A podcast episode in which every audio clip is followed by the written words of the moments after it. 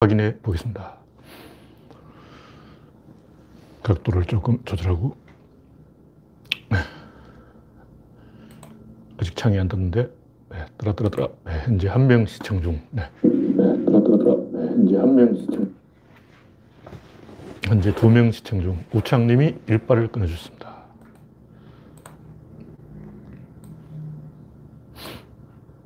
네. 강봉수님 어서오세요.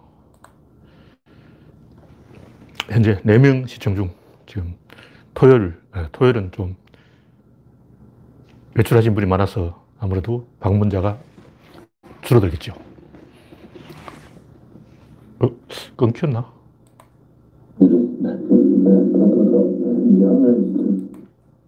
아, 제가 음을 소구한다는 게 잘못해서 방송을 꺼버렸습니다. 네, 오늘은 1월 2일, 아, 오늘이 2021년 신축년 새해 첫 번째 방송이군요. 네. 그레스방님, 신동희님, 어서오세요. 새해가 밝았습니다. 2021년은 수비에서 공격으로 전환 무소의 뿔처럼 당당하게 갑시다. 네. 코로나부터 잡아야 되겠죠. 네. 플래팅포 펀님, 어서오세요. 현재 14명 시청 중, 네, 14명 입장에 서므로 슬슬 시작해야 되겠습니다.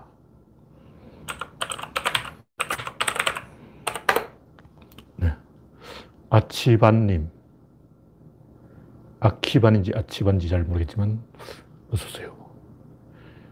이번 주가 한겨울 추위 절정인데, 내일은 영하 9도, 네. 월요일은 영하 7도, 화요일은 영하 7도, 수요일 영하 11도, 목요일 영하 14도, 금요일 영하 16도, 토요일 영하 13도. 네. 다음, 이번 주 다음 주 금요일이 제일 추운 영하 16도라면 서울에서도 보기 힘든 강추위죠.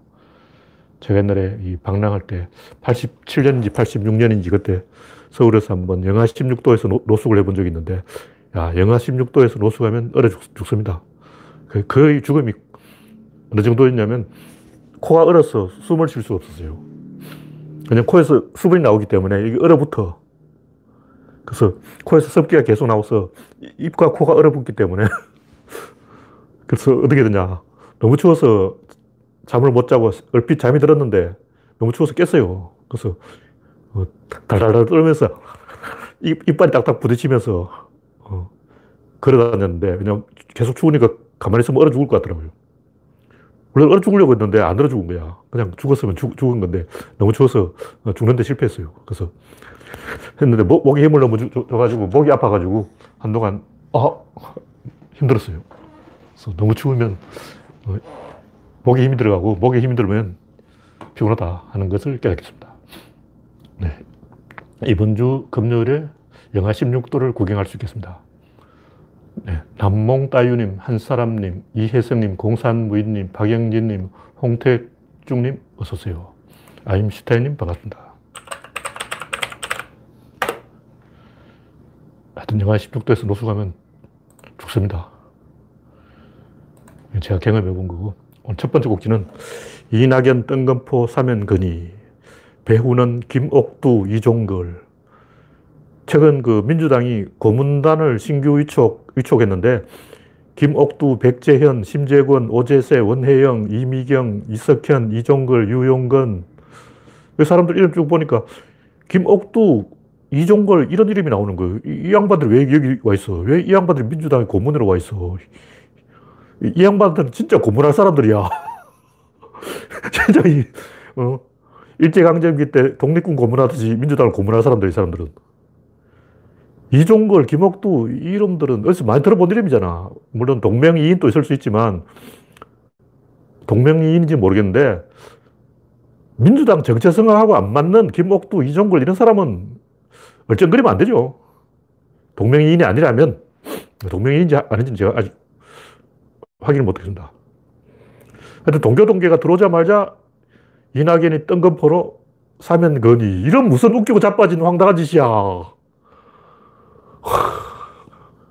뭐 정확하게 저도 이 페이스북에 잠깐 본 거 가지고 뭐 이야기하기는 그런데 전부터 뭐 동교동계가 민주당 입당한다 이런 말이 있었어요. 그러더니 갑자기 김옥두, 이종걸 이름이 나오면서 이 갑자기 뭐 사면 이건 뭐냐면 원로들이 나도 원로 있네 하고 이제 원로의 뭐 역할이 뭔가? 원로 역할은 그 병풍을 치는 것이다. 병풍을 치는 것은 이렇게 뒤에서 둘러싸서 다 들어와라. 다, 다 들어와라. 이게 원로 역할이다. 옛날부터 그랬어, 옛날부터. 와. 네. 정치 양아치들 이런 표현을 쓰면 숨기기 표시가 나타납니다. 하여튼, 이, 이낙연이 이런 그 원로들한테 낚였다는 것은 사람이 없다는 거예요. 이낙연 주변에 사람이 없어. 젊은 참모가 아무도 없는 거야. 아니, 이낙연 나이가 많은 분인데 젊은 참모를 자기 주변에 딱 386, 어, 30대로 배치해야지 지금 무슨 이런 할배들 들어와서 뭐 어쩌, 어쩌자는 거예요. 할배들이 자기 일거리 주기 위해서 나한테도 일거리를 다오. 할배들은 역할은 손주들하고 놀아주는 것이다. 뭐 이런 식으로 어, 뻘짓을 하는 건데 와, 이거는 민주주의에 대한 기본이 안 되어 있는 거예요. 민주주의가 뭔지 몰라. 민주주의라는 것은 국민이 권력을 가지는 거예요. 당원이 권력을 가진다고. 당원을 물로 만들어 부르고 지지자를 물로 밥으로 만들어 부르고 이거 뭐야 이거. 개방신이야. 창피한, 창피한 일. 하여튼 노무현 대통령도 대연정을 제안했다가 창피를 당했는데 노무현 대통령이 왜 그랬겠어요. 뭐 안 된다는 걸 알면서 한 거예요. 이런 거 말이라도 한번 꺼내보자 뭐 이런 거였는데 왜냐 다음 단계로 넘어가려면 아, 이런 게 원래 국민의 뜻하고 배치된다는 걸 확인할 겸 말을 꺼내본 거예요. 그래서 노무현 대통령이 못을 박아놨잖아요. 앞으로 이런 짓 절대로 하지 마라. 노무현 대통령이 시범을 딱 보여서 이런 걸 하면 안 된다고 딱 시범을 보였는데 왜 그 뻘짓을 하냐고. 정신 못 차린 새끼들 아니야! 이 새끼 죽여야 돼!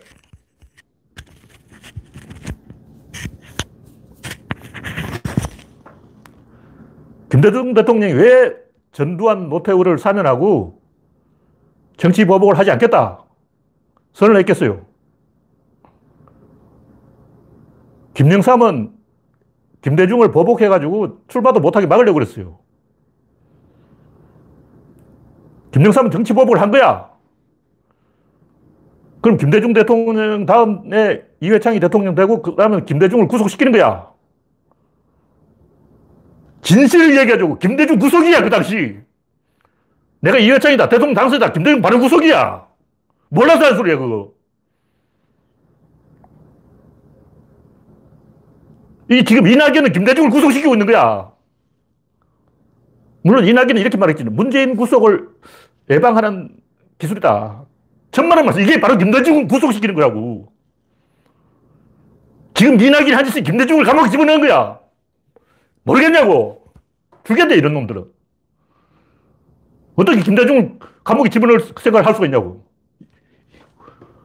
김대중 대통령은 그 당시 그 약점이 많았어요. 왜냐하면 그 당시 재벌들은 양쪽에 다 10분의 1씩 돈을 줍니다. 그러니까 여당에 9를 주면 야당이 10을 1을 주게 돼 있어요. 그러니까 그 당시 재벌들이 김대중 대통령한테 돈을 갖다 줬다는 걸 국정원 안기부를 시켜서 노태우가 장부를 딱 갖고 있다. 김영삼한테 딱 준 거야. 요거 딱 풀면 김대중 구속이다.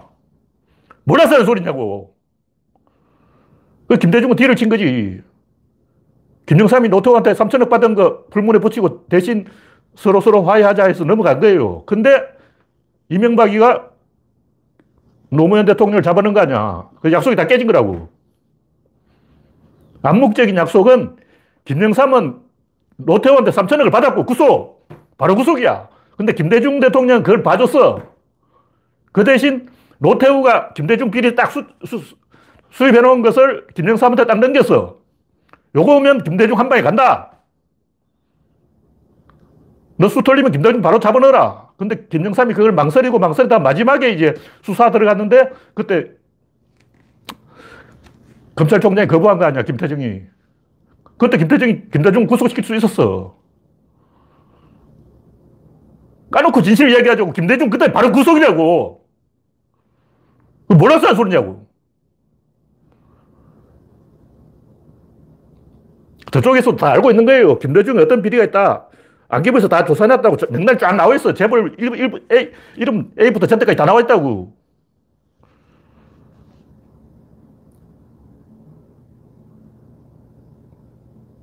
아, 이런 내막을 우리가 솔직하게 다 알고 있잖아. 그래서 노무현 대통령은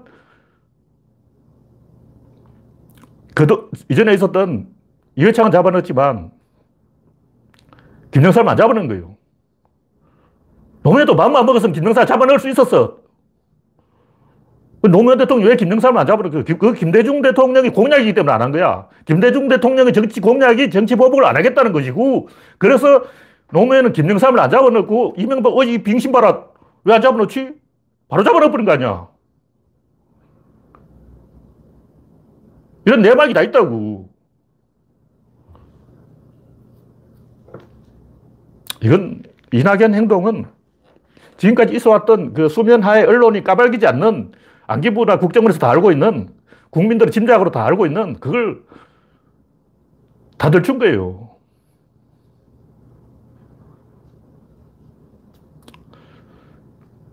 하여튼 일이 이런 식으로 가면 앞으로 굉장히 꼬여가지고 스탠스가 꼬여가지고 개판됩니다. 이제 다 나오는 거예요, 이제. 다 털고 가자고. 노태 김, 김영삼 3천억 받은 거부터 수사하자고. 지금이나 수사해. 김현철 새끼 잡으러. 자아버지 돈을 안 먹었겠냐고. 김영삼에 3천억 닦아먹은 거 어디, 어디 갔어, 그 돈? 니 죽고 나 죽기가 돼버리는 거야. 이판사판 돼버린다고. 이 굉장히 위험한 이낙연이 거의 폭탄을 건드린 거예요. 이건 죽음이야. 이렇게 되면 한 번 이게 말이 나와버리면 이게 수습이 안 돼, 수습이 안 돼. 이제 막 박정희 때까지 가는 거야, 이제. 박정희 해외 비자금까지 가는 거야. 진짜 개념이 없는 어린애가 그냥 폭탄을 갖고 놀아버린 거예요. 어, 이거 폭탄이나 재밌나 고 따져보자. 어휴.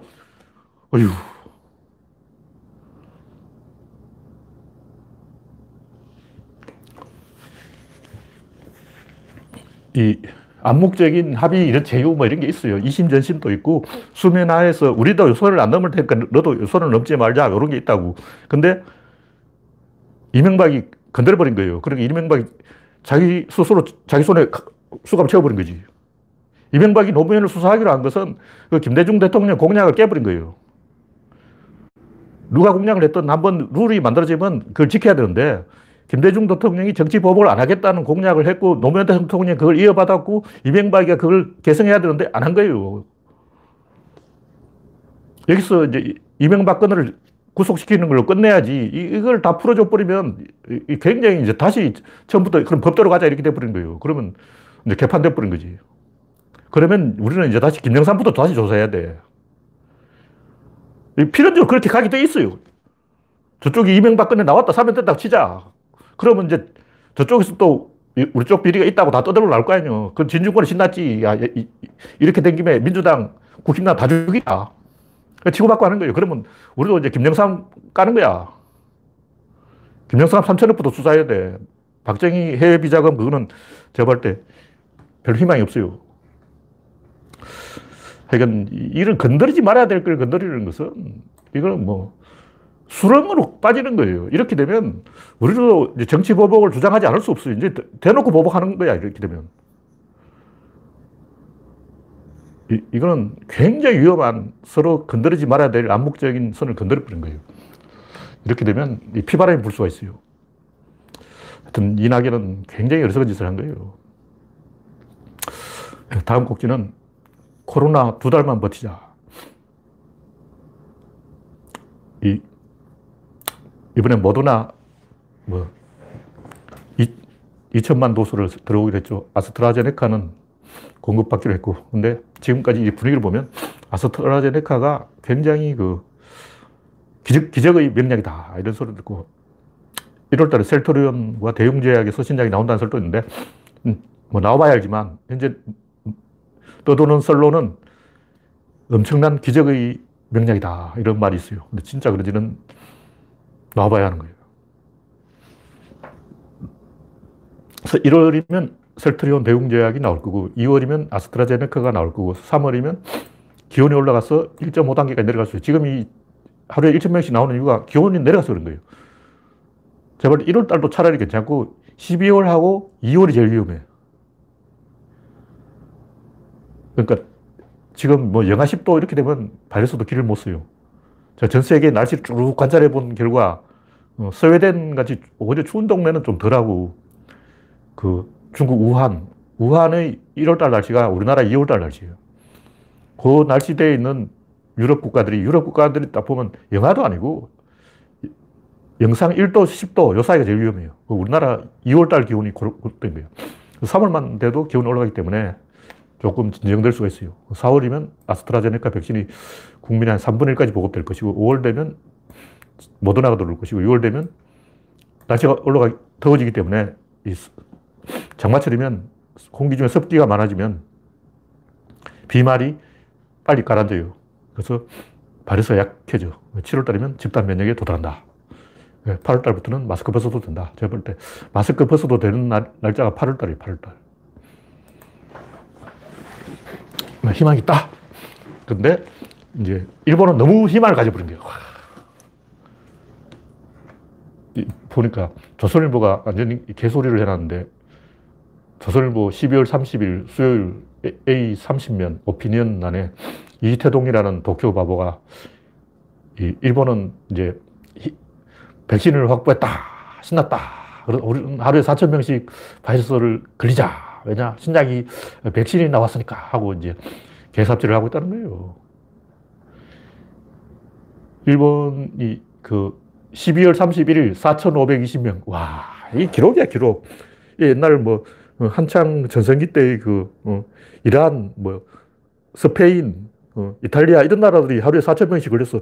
야, 저 나라는 미쳤나? 왜 하루에 4천 명씩 걸리지? 아무리 아둔하기로서는 어떻게 하루에 4천 명이 걸릴 수가 있단 말인가? 이렇게 비웃고 있었는데, 일본이 지금 4,520명이에요. 와, 한국도 1000명인데, 인구 비례를 보면 그 일본의 반을 따라갔어요. 그래서 한국도 일본의 반을 따라가면 좀 심하고 좀 줄여야 됩니다. 때 잘하면 500명까지 줄일 수 있는데 500명까지 줄이는 방법이 뭐냐? 교회 대면 예배만 안, 하면 돼요. 대면 예배만 안 하면 하루에 500명까지는 줄일 수 있다. 근데 하여튼 이 도쿄 특파원 이태동이 뭐라고 했냐면 하지만 재앙이 곧 물러간다는 희망보다 재앙이란 말이 왜 써놨겠어요? 문제야. 요거 일배 자랑이야. 나 일배지 하고 요 자랑해 놓은 거야. 미친 새끼 아니야. 나 일배지 하고 몰래 딱 비밀리에 어, 딱 숨겨놨어. 어휴.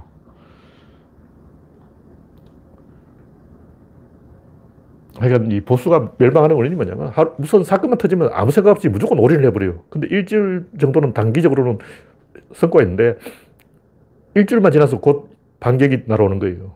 청구서가 날아온다는 거죠. 그래서 조선일보는 일본이 한국보다 빨리 코로나19에서 벗어난다는데 그런 거예요. 도박을 한 거라. 이런 짓을 하니까 신뢰가 떨어지는 거지. 상식적으로 생각해봐요. 어린애라도, 어, 초등학교 3학년 데려다 놓고 일본이 빨리 극복하겠냐, 한국이 빨리 극복하겠냐 물으면 인구 적은 나라가 빨리 극복한다 그러지. 인구 많은 나라가 빨리 극복한다. 인구 많으면 의사결정 못 해.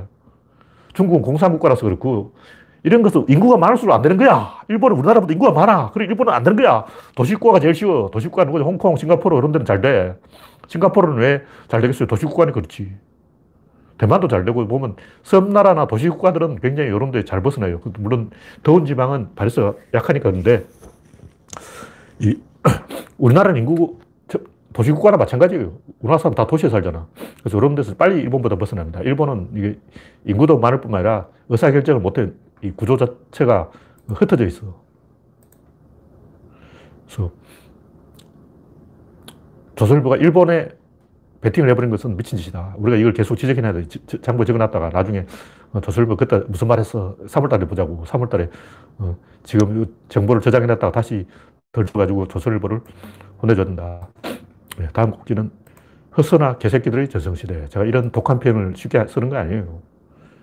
제가 볼 때 허서나 이 사람은 굉장히 위험한 정신병자예요, 정신병자. 치료를 받아야 돼. 이 사람이 뭐 판결은 자유죠. 그냥 재판관이니까. 재판官판결한 건 마음대로 하지. 그리고 뭐 보석으로 정광훈을 석방해 준 것도 그렇고 코로나 바이러스 퍼뜨는데 1등 공신이 허선하잖아. 근데 이 판결문에다가 무슨 검정의 자유, 뭐, 검정의 자유 시장 경쟁, 이런 개소를 쓰는 거예요. 사상 검정의 자유, 뭐, 이렇게 써놨어. 이건 굉장히 위험한, 어, 반지성적인 야만인 히틀러 같은 사람이 하는 소리예요. 근데 이걸 지적하는 지식인이 우리나라에 한 명도 없어. 대한민국에 날고 긴다는 똑똑한 양반들이 뭐 진중권지 홍수태환지 뭐 최장집인지 어? 누구야 또 강준만인지 잘난 자칭 좌파들 있잖아. 근데 이런 걸 지적을 안 해. 또라이 아냐. 이런, 이런 위험한 거구 꼴통 소리를 지적을 안 하는 좌파가 어딨어. 미친 거 아니야. 북한 종교의 자유가 있어요. 근데 반종교 선전의 자유도 있어. 근데 종교의 자유가 있으면 왜 반종교 선전의 자유가 있냐? 그 종교의 자유가 없다는 거예요. 말장난이지. 다른 사람을 그냥 죽일 자유 뭐 이런 건 없어요. 어, 자유국가를 해서 노예 계약을 해서 넌 나의 노예다 해가지고 도박을 해가지고 짤짤이 해가지고 야 목숨 걸어라 해서 어, 오늘부터 내 목숨 네 거다 뭐 이런 식으로 어, 그런 자유는 없어요. 자유를 해치는 자유는 없어. 근데 옛날 사람은 그렇게 생각 안 했어요. 옛날 사람들은 도박을 하다가 이제 더 이상 걸 게 없으면 내 신분을 걸게. 나를, 내가 돈을 잃으면, 어, 내 마누라를 데려가라. 나를 노예로 삼으라. 이런 식으로 해버리는 거예요. 그러면 자유계약에 의해서 너는 나의 노예가 되었다. 그러니까 자유국가인데 노예가 되는 것도 자유라는 거예요. 나, 내가 자유 의지로 노예가 되었어. 내가 노예가 되고 싶어서 노예가 됐다는 거예요. 도박에서 돈 잃어서 내가 노예가 됐다는 거예요. 이게 인정되냐고. 이건 말도 안 되는 거예요. 이거는 초등학생도 이해할 만한 건데, 이건 뭐, 논리학에서 A는 A다, 뭐, 모순율, 동일율, 배중률, 다 나오는 거예요. 자유와 반자유가 동시에 긍정될 수는 없는 거예요. 새치 혓바닥을 놀면서 말장난하는 새끼는 혀를 뽑아버려야 돼. 여기서 중요한 것은 이 사람은 생각이 틀렸다는 게 아니라 언어를 파괴한 거예요. 언어라는 것은 공동, 공물인데 개인이 사유화 될 수 없는 거야. 근데 언어를 때려 부숴버리면 어쩌자는 거야. 그런 사람하고 대화할 필요가 없지. 그런 사람들은 일단 말이 안 통하기 때문에 말을 파괴했기 때문에 주먹으로 해결할 수밖에 없어. 이 인간이 아니야. 개새끼지. 인간이 왜 인간이냐고. 말이 통하니까 인간이지. 개도 사람 말을 알아들으면 개가 아니에요. 말을 못 알아들으니까 개인 거야. 말이 안 통하면 주먹밖에 없고, 그럼 몽둥이 찜질밖에 없지. 이 사람, 이 사람은 판사 자격이 없어. 뭐 사상검증은 양심의 자유에 위반되는 거예요. 사상검증을 하면 안 돼. 왜냐하면 사상이라는 것은 실체가 없는 거야. 어떤 사상을 갖고 있는지 자기도 잘 몰라요. 옛날 사람들이 이거 독립운동을 하고 무슨 그 사상이 있어서 그런 게 아니고 의리가 있어서 그렇게 한 거예요. 공자가 다 얘기했잖아. 어떤 사람이 우리 마을에는 아, 아버지가 범죄를 저지르면 자식이 고발한다 그러니까 공자가 우리 마을의 정직한 사람은 아들을 아버지는 아들을 위해 숨겨주고 아들은 아버지를 위해 숨겨주지만 정직은 그 가운데 있다. 이 말이 굉장히 충격적인 말이에요. 예수가 원수를 사랑하라고 한 말만큼이나 충격적인 말이에요. 공자를 읽을 때 요 대목에서 감탄해야 돼요. 이건 보통 사람 할 수 없는 얘기.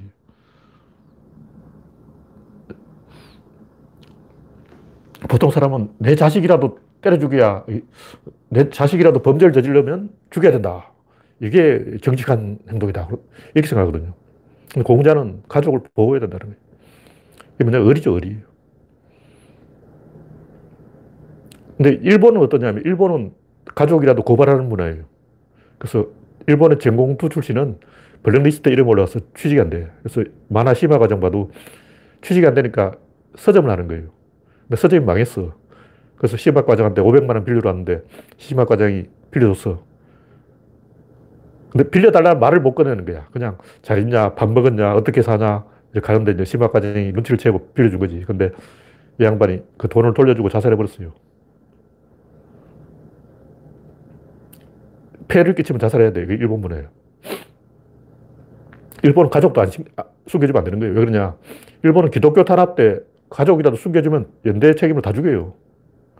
그래서 2, 30만 명을 기독교도를 살해됐는데 그래서 일본은 아직도 기독교가 길을 못 펴는 거예요. 왜냐하면 기독교를 믿는다면 바로 신고 들어가면 바로 사형이야. 그래서 워낙 그때 공포 정치에 대한 진료였기 때문에 일본들은 기독교를 믿으면 죽는다. 기독, 이웃집에 기독교도 있으면 반드시 신고해야 된다. 불고지죄, 처형이에요. 그래서 일본은 그런 문화가 있기 때문에 이웃집에 기독교도가 있으면 절대 숨겨주지 않습니다. 그래서 일본의 운동권 출신들은 다 망했고 한국의 운동권 출신들은 다 출세했어요. 심지어 저 보수 꼴통당에 다가 있어. 이 차이가 굉장히 큰 차이예요. 일본은 뭐든 개인 책임을 돌리고 한국은 어, 사회 책임을 돌린 거죠. 그래서 제가 하고 싶은 얘기는 인간이 심리학적으로 뭘 분석하면 안 돼요. 물리학적으로 분석해야 돼요. 어떤 지금 이야기가 복잡해졌는데 이 종교의 본질은 교리가 아니고 의리예요. 마찬가지로 사상의 본질은 의리지 그 사상의 내용이 아니에요. 어떤 사상을 가진다는 그게 중요한 게 아니라 그 사상이 의리를 매개하는 수단이 된다는 게 중요한 거예요. 종교의 교리가 뭐 거짓말 하지 말라, 도둑질 하지 말라 이거는 뭐 별 중요한 게 아니야. 솔직히 우리 다 거짓말하고 살잖아. 거짓말 한 번 안 하고 사는 사람 어딨냐고. 어, 기독교 예수 믿는 사람들 다 살다 보면 거짓말 한다고. 거짓말 했냐 안 했냐 이게 중요한 게 아니고 의리가 중요한 것이고 교리는 의리를 매개하는 매개에 불과한 거예요. 가족 간의 의리, 어, 교우들 간의 의리, 동료들 간의 의리, 이 의리가 사상의 본질인 거예요. 그래서 공산주의든 자본주의든 그 사상의 본질은 의리를 매개하는 수단이다. 그래서 일단은 다른 사, 게이가 있는데 이, 너 게이야? 하고 물어보면 그럼 게이가 거짓말 하지 말라는 예수님의 가르침을 지켜서 나 게이야 하고 말해야 되겠습니까? 모세가 이제 거짓말 하지 마라 그랬잖아. 그럼 다른 사람이 게, 게이한테 너 게이냐고 물어보면 아, 나 게이인데 이렇게 대답을 해야 되는 거예요. 굉장히 골치 아픈 거예요. 근데 게이야 하고 질문하는 그 자체가 범죄예요. 너 게이야 하고 질문하는 게 폭력이라고. 그, 그럼 질문하면 안 돼. 마찬가지로 너 빨갱이냐 이 말을 하면 안 되는 거예요. 그, 그 질문 자체가 폭력이라고.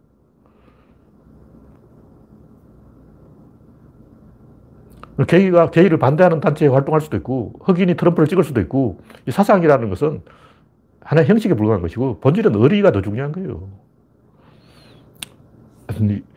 제가 하고 싶은 얘기는 뭐냐 이문열이 왜 너 전라도 사람이냐고 물었겠냐고. 그 말의 뜻이 뭐야? 왜 이문열은 왜 너 전라도 사람이냐고 그 말을 했겠냐고요. 거기가 부산에 있기 때문에 그런 거예요. 천하의 이문열도 광주에 가서 그 소리 안 해. 너 전라도 사람이냐? 이 말은 너 전라도 출신이냐? 이게 질문하는 게 아니에요. 우리가 다수고 너는 소수다. 소수에 대한 폭력이야, 이게. 범죄라고. 이문열은 주먹으로 사람 빼, 때린 거야. 이문열을 한테 뭐 인터뷰를 해보자. 이문열, 너 당신 왜 그러냐고. 그러면 어, 그냥 궁금해서 물어봤다 그랬죠. 근데 너 개이냐 하고 질문하는 거다. 너 전라도 사람이냐 이거 질문하는 거. 우리는 쪽수가 많고 넌 쪽수가 적으니까 주먹을 하면 너 줬던다 하고 겁준 거예요. 이거 폭력이라고 깡패라고. 그게 깡패 새끼 아니야. 뭐 전라도냐 경상도냐 이게 중요한 게 아니에요. 여기가 부산이란 말이야. 부산 바닥에서 전라도 사람이 왜 활개치지 이거예요. 근데 알고 보면 부산에 전라도 사람 많아요. 이문열이 몰랐던 거야. 이문열이가 공부를 워낙 안 한 사람이기 때문에 아, 부산에 전라도 사람이 많이 산다는 걸 모르는 거예요. 그래서 부산 바닥은 다 경상도 사람이 장악하고 있는데 전라도 사람이 없다고 당연히, 당연히 없겠지 하고 생각한 거예요. 물론 그 질문에, 어, 질문을 받은 사람은 전라도 사람이 아니, 아니겠죠. 근데 내가 하고 싶은 이문열 또 광주에서는 그런 얘기 안 한다는 거예요. 그래서 너 빨갱이냐 이 말은 우리는 다수고 너는 소수다. 주먹으로 하면 너 뒤진다. 겁주는 거예요. 양아치들이 겁줄 때 하는 소리예요. 쪽수를 가지고 폭력 시위를 한 거야. 질문이 아니라고. 너 빨갱이냐? 너 공산당이냐? 너 게이냐? 너 전라도냐? 이 질문이 아니에요. 이게 폭력이라고. 너 폭력이야. 우리 쪽수가 많은데 너 쪽수가 적지. 너 어쩔래. 다수파에 포위됐어, 너. 겁주는 거라고. 그러므로 이문열은 깡패예요, 깡패. 이 사람이 아니야. 그 이문열이 논리적으로 경상도냐, 전라도냐, 빨갱이냐, 우파냐, 좌파냐, 개이냐, 아니냐 이런 데 관심 있는 게 아니고 그냥 다수파를, 소수파를 죽여도 된다. 겁, 겁을 준 거예요. 응 하고 호랑이 나온다 하고 애들 겁주듯이 막 무섭지, 호랑이야. 그러고 그런 거하고 똑같은 본능적인 야만인의 미개한 행동이에요. 이게 폭력이라는 것을 이문열은 머리가 나쁘기 때문에 이해를 못 하는 거지. 너 유태인이지? 너 개독이지? 너 전라도지? 너 게이지? 너 할아버지 칠파냐? 너 빨갱이냐? 너 조선족이냐? 너 임대, 임대주택 살지? 박근혜 개새끼 해봐. 이런 말은 하면 안 되는 말이에요. 그런 말은 질문이 아니고 그냥 폭력입니다. 허소나 판사는 폭력을 행사한 거예요. 깡패야. 이런 사람들 인간이 아니기 때문에 사람 대접을 해줄 필요가 없어요. 대화가 안 통해. 그냥 폭력으로 겁준 거예요. 나 쪽수가 많아. 다수파야. 너 소수파야. 사람 겁주는 놈들은 인간이 아니에요. 인간 취급을 해줄 필요가 없어.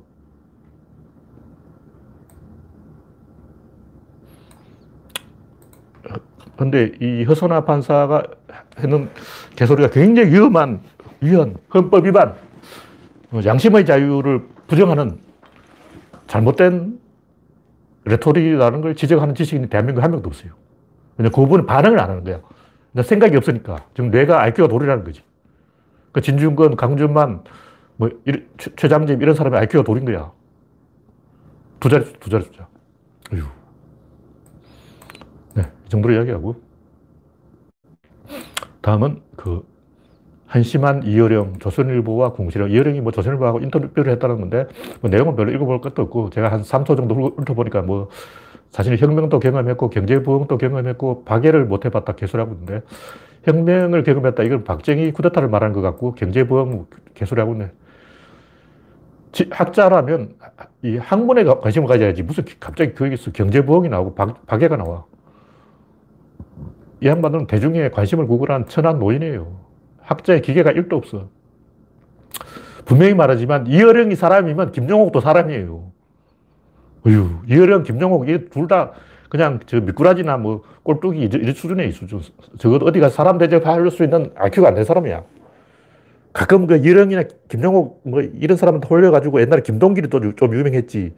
김동길, 이어령, 김정옥 이런 꼴통들한테 홀려가지고 막 입 해벌리고 막, 와, 대단한 사람이다. 뭐 이렇게 생각하는 사람은 저번에 해민 이런 사람한테 홀리는 사람이에요. 설민석 이런 사람한테 홀리면 쪽, 솔직히 쪽팔리잖아. 어디 가서 야 설민석 강의 들으니까 좋던데 이런 사람은 책을 안 읽어봤다는 걸 들키잖아. 얼마나 독서를 안 했으면 그런 걸 어, 넘어가냐고. 정상적인 독서가 좀 되는 사람은 야 설민석 제 또라이네 이렇게 생각할 건데 야 설민석 강의 괜찮던데 이말은 난 책을 한 권도 안 읽어봤어요 이런 얘기라고.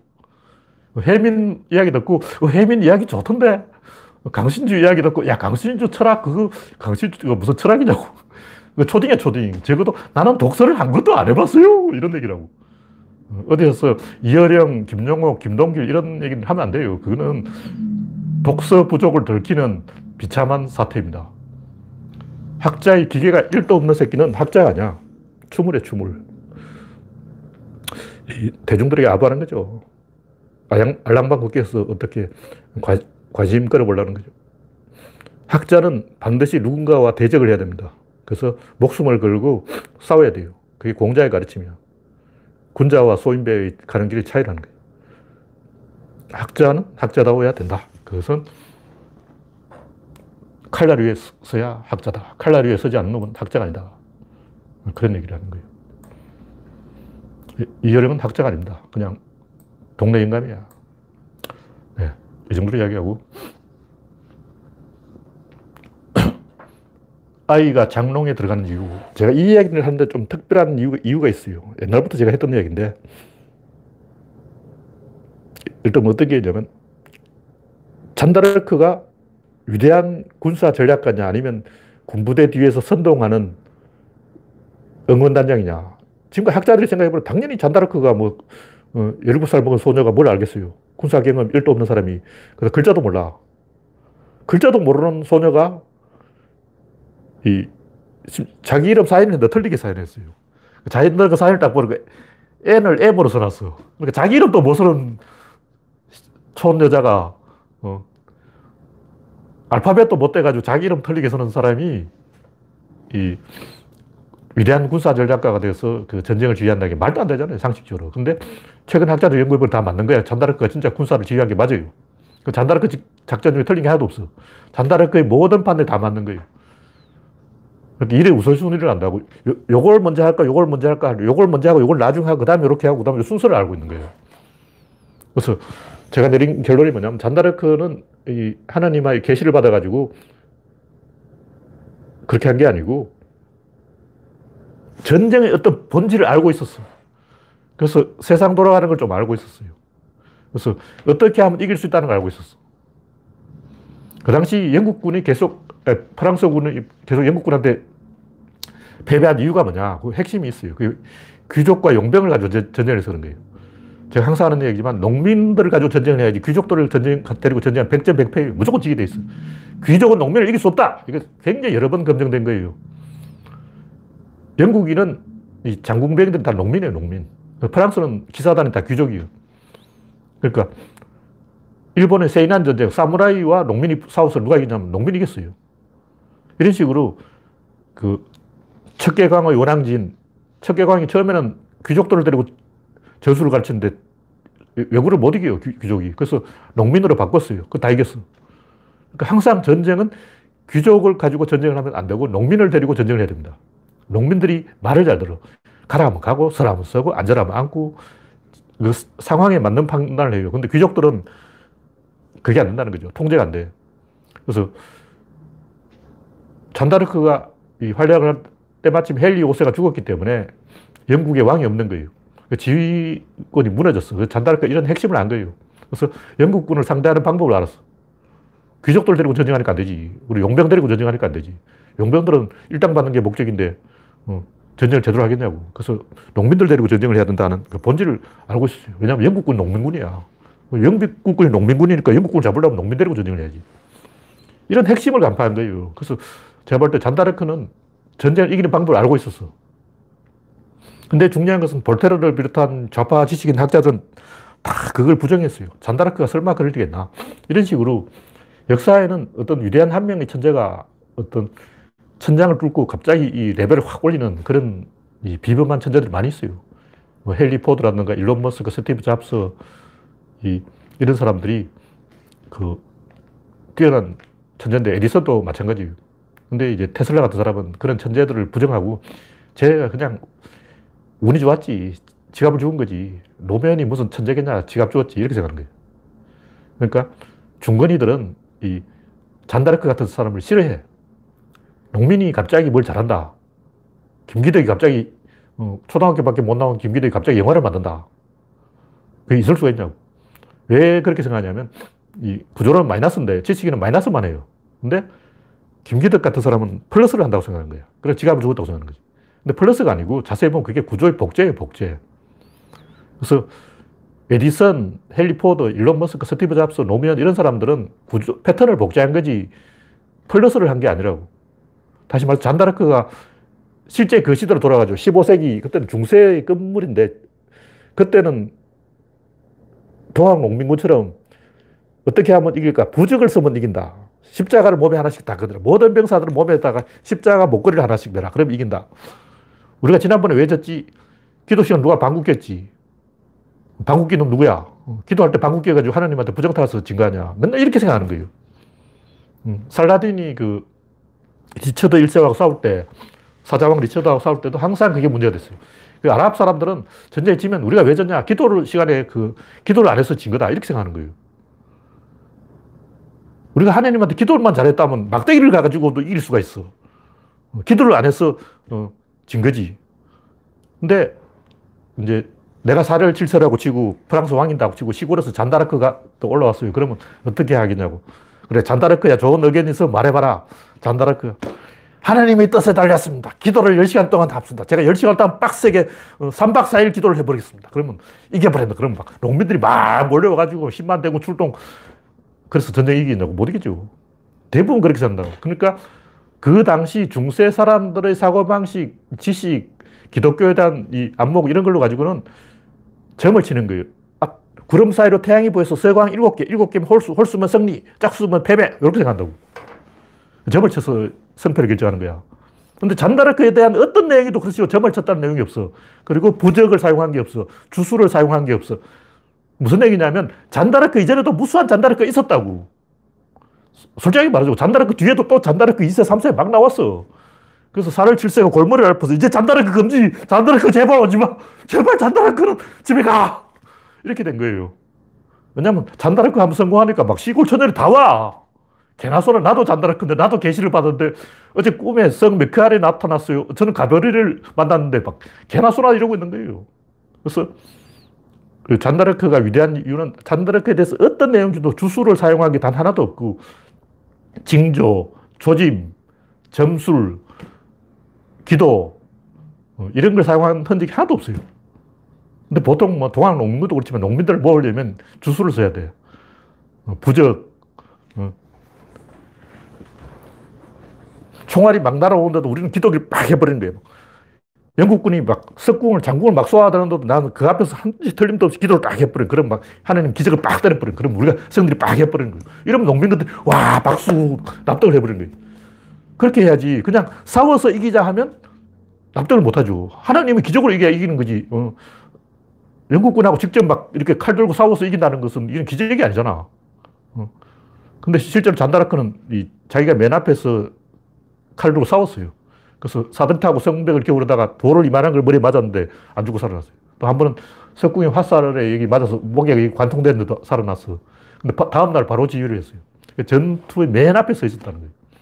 그뿐만 아니라 전쟁의 지휘, 전략, 구사 이런 거 보면 하나부터 열까지 다 천재적이야. 그러니까 시골에서 아무것도 못 배운 사람도 그런 식으로 천재적인 활동을 할 때가 있어요. 어떤, 어떤 시대의 교체기, 과도기. 근데 한번 시대가 안정기에 접어들면 그런 인간들은 안 된다는 거죠.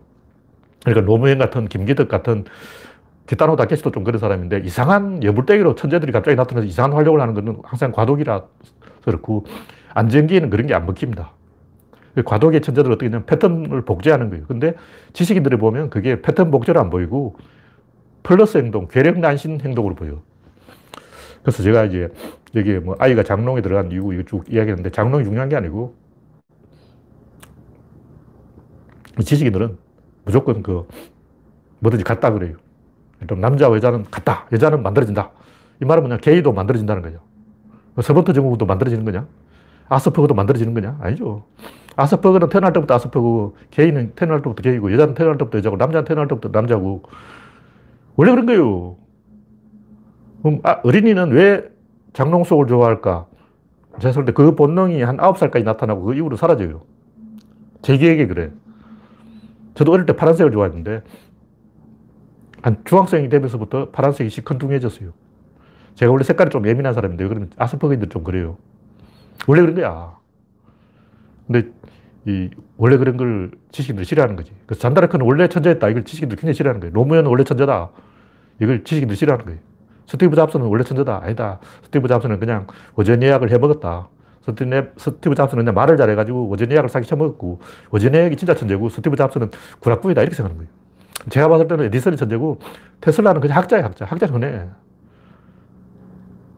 테슬라는 지식인 중에, 그 천재들 중에 천재고, 이 에디슨은 직관적 천재예요. 에디슨은, 테슬라가 생각하기에 에디슨은 그 흙간에서 지푸라기를 찾, 속에서 바늘을 찾으려면 지푸라기를 하나하나 덜쳐서 찾아낼 멍청이다.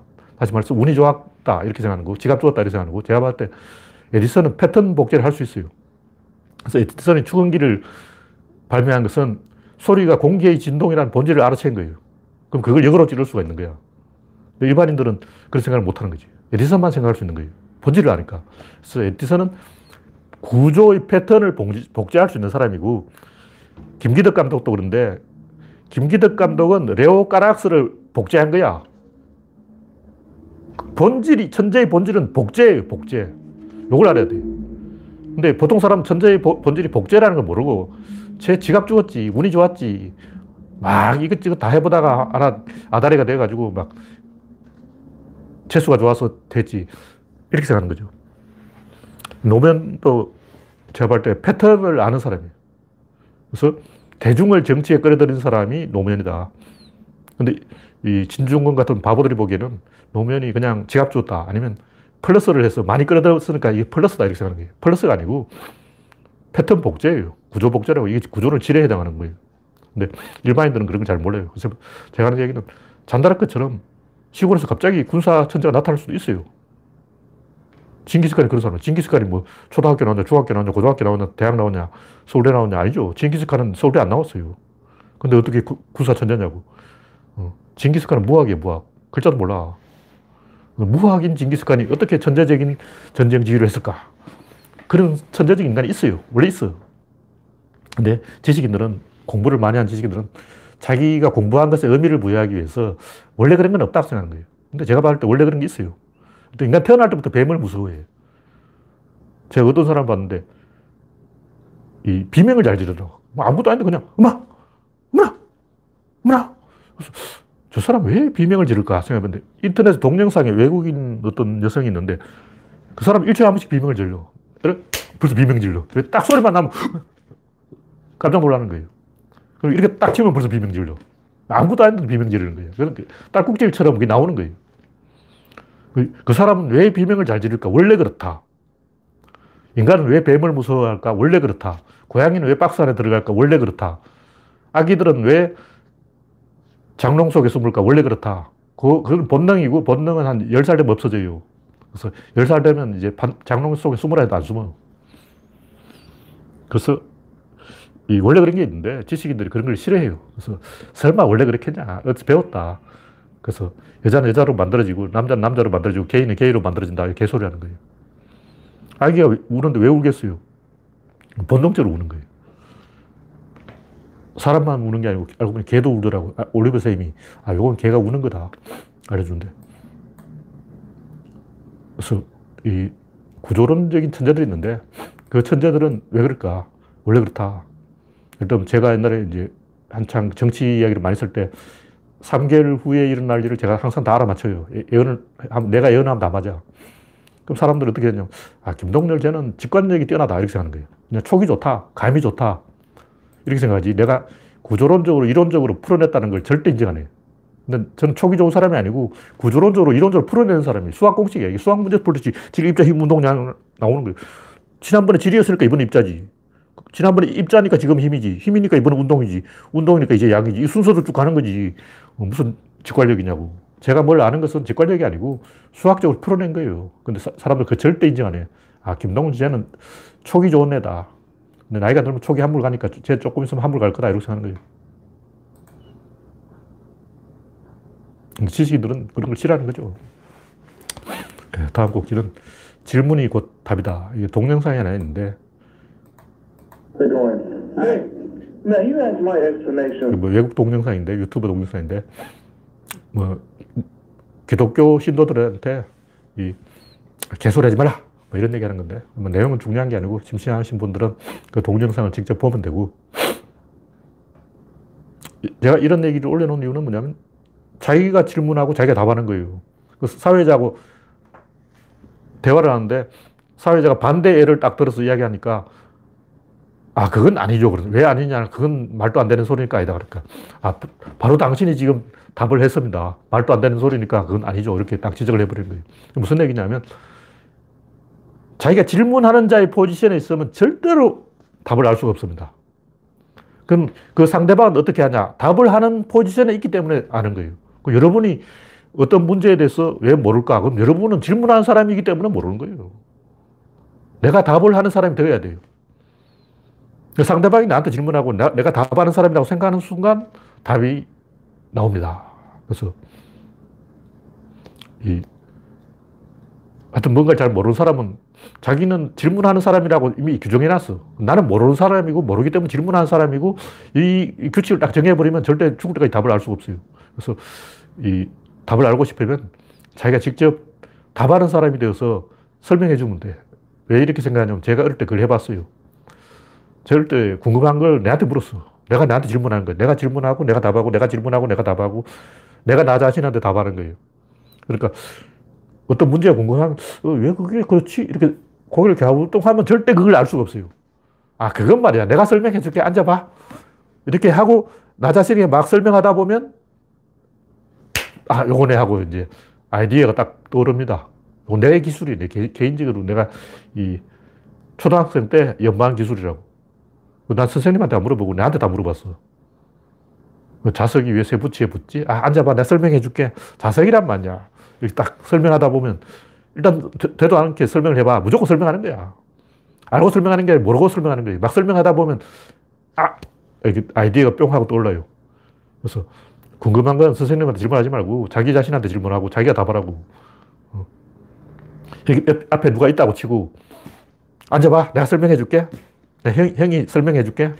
그때 말이야, 이렇게 혼자서 중얼중얼중얼 하면서 막 설명을 했어요. 그, 그러다 만들어진 게 구조론입니다.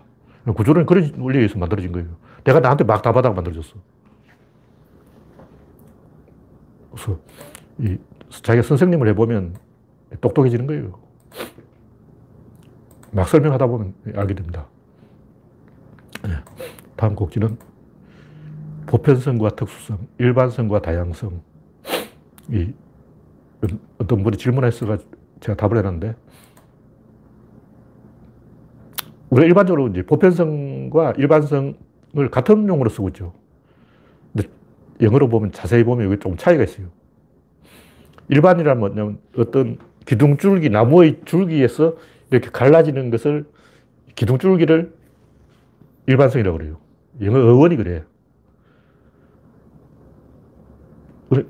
보편성은 여기에 뭔가 있는데 이걸 다른 지역에 가도 시간과 공간들을 뛰어넘어서 어느 지역에 가도 이, 이 규칙은 통한다.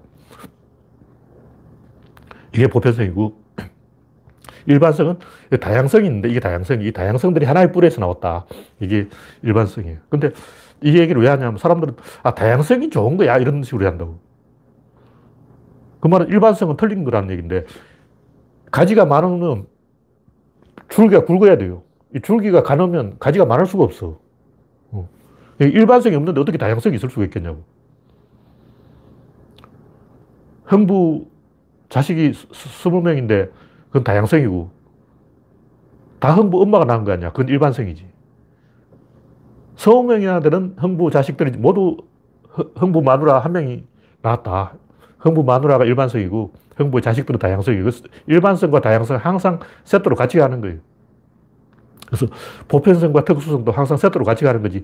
보편성만 있고 특수성은 없다거나 특수성만 있고 보편성 없다. 이건 거짓말이에요. 그래서 어떤 사람이 아, 난 다양성이 중요하다고 생각해. 그리고 일반성을 부정한다면 그 사람은 거짓말을 하고 있는 거예요. 그 있을 수가 없지. 일반성을 통과하지 않고는 다양성이 생길 수가 없고, 보편성을 통과하지 않고는 특수성이 생길 수가 없어요. 근데 구조론적으로는 보편은 좀 질에 해당하는 추상적인 것을 이야기하고, 일반성은 구체적인 것, 눈에 보이는 걸 이야기하는 거예요. 그래서 보편성이 질이라면 일반성은 입자다. 일단 뭐 사랑이라든가 뭐 이런 거는 일부 일처제 이런 거는 보편성이고, 일반성은 뭐 자동차라든가 이런 눈에 보이는 형태, 자동차는 보통 바퀴가 4개더라. 이건 일반성. 근데 바퀴가 3바퀴나 5바퀴 자동차도 있다. 이거는 다양성. 컵은 보통 둥글다. 이건 일반성. 난 세모짜리 컵을 한번 만들어 봤다. 이건 다양성. 그래서 피자를 만들면 둥근 피자가 먼저 나오고, 그 다음에 네모 피자, 세모 피자, 뭐, 별 모양 피자가 나오지. 둥근 피자가 없는데 처음부터 별 모양 피자가 나온다. 그건 거짓말을 하고 있는 거예요. 일반성을 못하는 사람이 다양성을 하고 있다 보면 그, 그 사람은 거짓말을 하고 있는 거예요.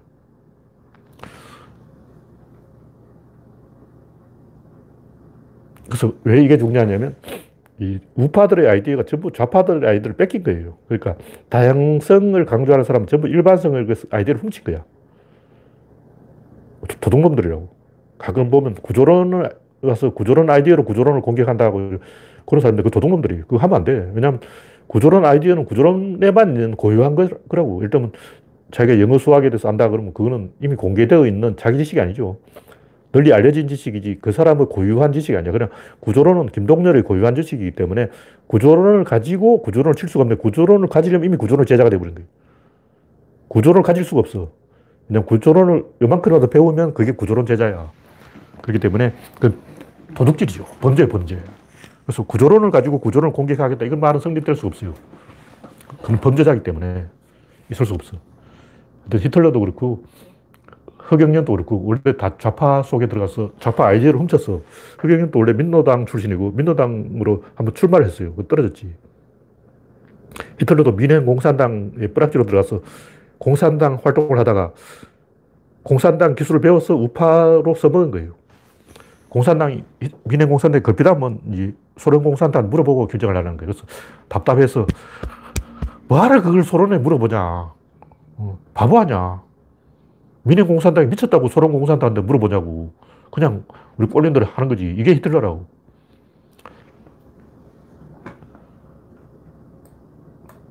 어떤 이 다양성은 일반성에서 나오고 특수성은 보편성에서 나온다. 뭐 그런 얘기고. 그래서 카톨릭은 보편성이기 때문에 제사를 지내는 거에 인정을 하는 거예요. 왜냐하면 자기들이 보편성에 이름을 붙여놨어. 우리는 보편성이요. 카톨릭의 이름 자체가 보편이니까 어, 우리는 보편당이다. 이렇게 딱 정해놨기 때문에 제사 지내고 싶으면 지내라. 근데 개신교는 그걸 인정을 안 해줘. 왜냐면 개신교는 보편성이 아니고 일반성이기 때문에 일반이 뭐냐면 성경책 일반이에요. 그러니까 성경책 하나가 일반이고 그걸 다양하게 해석하는 건 다양성이죠. 그러니까 개신교는 성경책이라는 구체적인 물, 이, 이, 있어요. 성경이 있어. 그러니까 일반성이 되는 거죠. 개신교는 그게 없어. 그냥 삼위일체설을 가지고 이론 가지고 하는 거야. 그러니까 이론을 가지고 이게 하는 것은 보편성과 특수성. 구체적으로 눈에 보이는 어떤 물체가 있는 것은 일반성과 다양성이다. 그런 얘기죠. 그래서 개신교는 굉장히 다양해져 버렸어. 왜냐면 일반성은 100% 다양성을 가지게 돼요.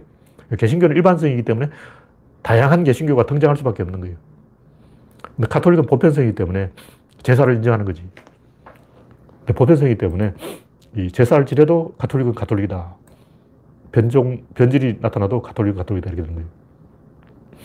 네, 오늘 이 정도만 이야기하죠. 네, 현재 138명 시청 중 어, 토요일에도 많은 분이 참여해 주십니다. 네, 참여해 주신 138명 여러분 수고했습니다. 감사합니다. 이걸로 마치겠습니다.